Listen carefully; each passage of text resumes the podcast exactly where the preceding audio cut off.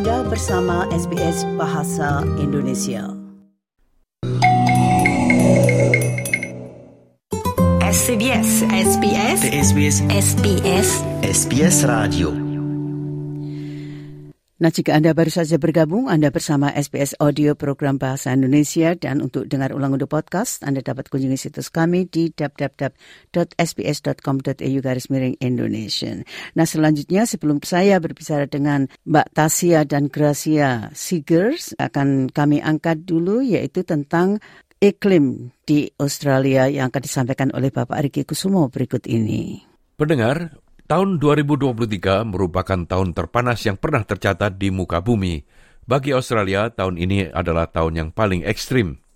Di Australia, musim dingin terhangat yang pernah ada dialami dan pola cuaca musim panas yang sangat kontras di seluruh negara ini. Dalam laporan terbarunya, Dewan Iklim menyebutkan sebagai bencana perubahan iklim. Berikut ini laporan tentang hal itu yang disusun oleh Yusuf Saudi dan Madina Jafari untuk SBS News. Dari rekod kekeringan, kondisi panas hingga banjir yang mematikan, tahun 2023 merupakan tahun cuaca ekstrim bagi Australia.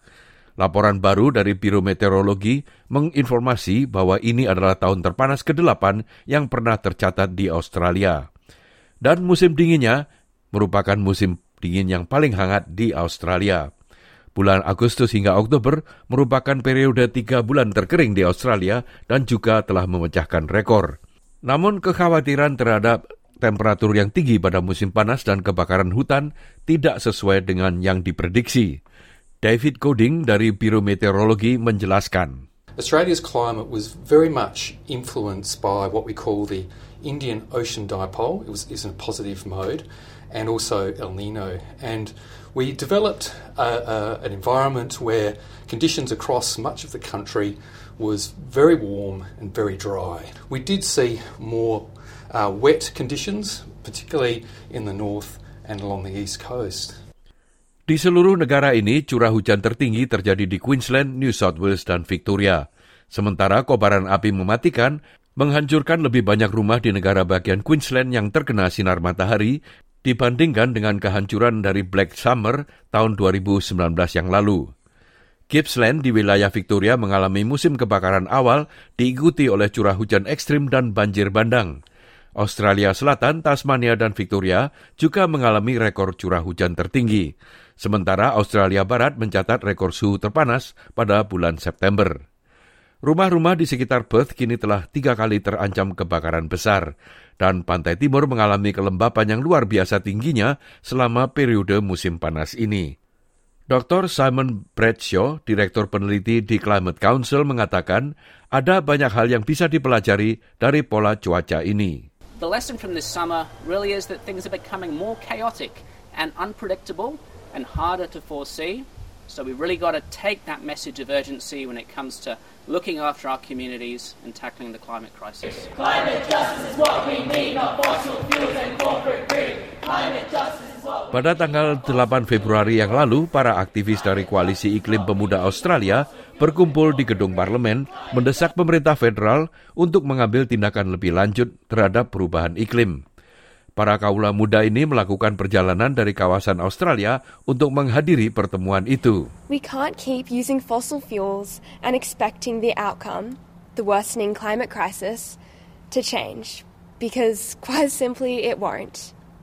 I'm calling on those in power to listen to youth voices and support an urgent transition away from gas and towards renewable energies. Pemimpin Partai Hijau Adam Pence juga membahas apa yang disebutnya sebagai pelanggaran terhadap undang-undang lingkungan hidup dari pemerintah federal.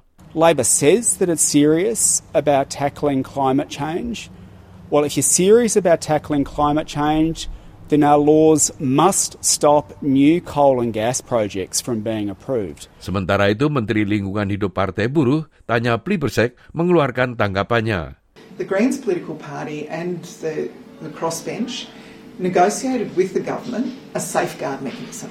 The safeguard mechanism is the legislation that ensures that Australia gets to net zero. It's why, for example, we are investing in upgrading um, the, the predictive capacity of the Bureau of Meteorology because we know that the weather uh, we're dealing with is becoming increasingly uncertain. David Gooding dari Biro Meteorologi mengatakan cuaca terburuk di alam liar belum berakhir.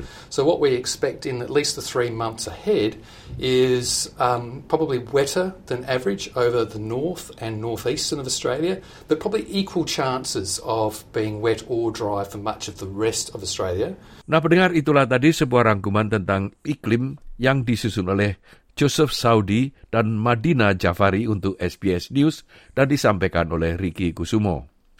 Nah itulah tadi Bapak Ricky Kusumo dengan rangkumannya tentang iklim di Australia. Nantinya Anda dapat mengaksesnya langsung dari situs kami di www.sbs.com.au garis miring Indonesia.